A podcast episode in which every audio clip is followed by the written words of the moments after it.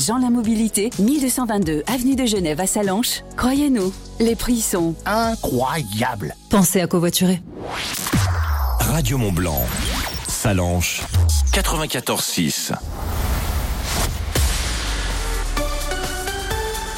Pas d'événement précis, si ce n'est eh bien les euh, congestions habituelles matinales, par exemple à la sortie numéro 15 à hauteur du Châle depuis euh, la 40 pour rejoindre par exemple Bonne, mais également pour rejoindre la 40 depuis Bonne, eh bien des forts, de forts ralentissements sont à prévoir de ce côté-ci de la vallée. Et puis sinon sur euh, le bassin Genevois pour rejoindre la douane de Bardonnay, ça remonte actuellement jusqu'à Archamps pour vous qui arrivez donc des Trembières. Et puis sinon depuis la 41, on est à hauteur du Vitam Park pour être précis sur Annecy. Cette fois-ci, c'est à partir de Poisy en direction de Crangevrier que l'on retrouve les principaux ralentissements. Et puis sur la voie rapide urbaine, ça a l'air d'être assez chargé à partir de l'Aravoir en direction donc d'Aix-les-Bains. Champion, le spécialiste en outillage électroportatif, vêtements de travail et fixation vous accompagne dans la réalisation de vos projets. Professionnels ou particuliers, servez-vous au rayon pro, c'est plus sûr. Rendez-vous à Bonneville ou Chamonix ou sur champion-direct.com. Champion, la qualité professionnelle proche de vous. À Bonneville et Chamonix vous donne l'heure change pas. Chaque matin, vous pouvez compter sur nous. On est là, 8 h pour vous donner du sourire, pour vous offrir des cadeaux avec le ski code, pour vous donner aussi la musique au sommet de bon matin, ça sera John Newman, la météo avec Hugo et puis toute l'actualité, c'est le grand journal. Bonjour Émilie Bellet. Bonjour François, bonjour à tous. À la une de ce jeudi 9 mars. Le schéma d'analyse et de couverture des risques a été voté fin février par le SDIS, un document primordial pour les pompiers de Haute-Savoie.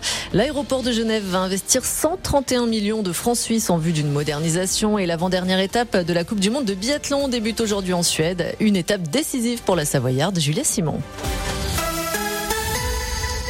Émilie, l'article clé de la réforme des retraites adoptée au beau milieu de la nuit. Le Sénat a voté le report de l'âge de départ à 64 ans, adoption peu après minuit au terme d'une bataille procédurale qui laissera sans doute des traces.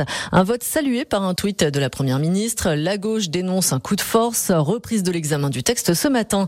Pas de quoi désarmer les syndicats, ils écrivent à Emmanuel Macron et poursuivent la lutte. Grèves et blocages se poursuivent à la SNCF et dans les raffineries. Résultat, c'est la ruée dans les stations. 7% du réseau français est à sec. Dans l'aérien, un vol sur cinq annulé en moyenne. Des blocages dans le gaz et l'électricité. La baisse de production a atteint hier l'équivalent de 15 réacteurs. Coup dur pour l'industrie du sucre français. Le géant Tereos, quatrième sucrier mondial, annonce la fermeture de deux usines en France. La faute à une production de betteraves trop faible pour être rentable. 149 emplois sont menacés. Avis à la circulation en vallée de Chamonix. Des travaux de maintenance sont annoncés dans les tunnels des Chavants et du Châtelard. Une maintenance préventive prévue sur la route blanche du lundi 20 mars 7h au vendredi 31 mars 18h. Les deux sens de circulation seront impactés. Elle se fera sur une seule voie et la vitesse sera réduite à 50 km heure. Une maintenance qui a lieu deux fois par an. Le reportage de la rédaction sur Radio Mont Blanc à 8h03 nous emmène du côté des pompiers de Haute-Savoie qui ont adopté ce nouveau document à l'unanimité fin février. Le SDACR, à savoir le schéma d'analyse et de couverture des risques, à savoir a été adopté par le conseil d'administration du SDIS de Haute-Savoie, le service départemental d'incendie et de secours, un document qui vise à identifier les risques en tout genre auxquels les secours doivent faire face pour ensuite adapter les moyens nécessaires.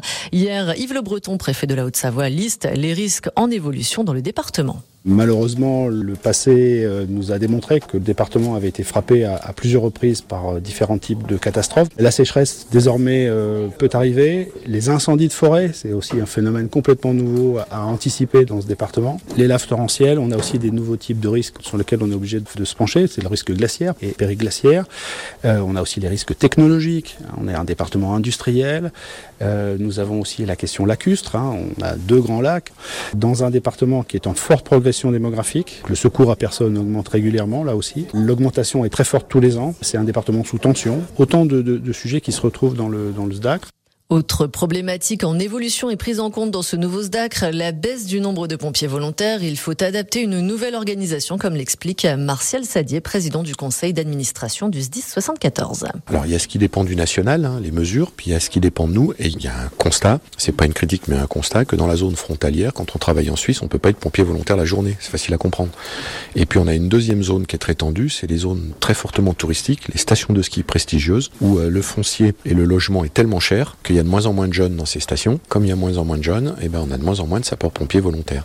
Donc on, a, on est en train de bâtir, le SDACR bâtit aussi une politique pour essayer de lutter contre la perte de ces pompiers volontaires dans la zone frontalière et dans les stations prestigieuses. Parmi les initiatives pour améliorer le recrutement des pompiers volontaires à Megève, par exemple, la reconstruction de la future caserne comportera une création de logements dédiés.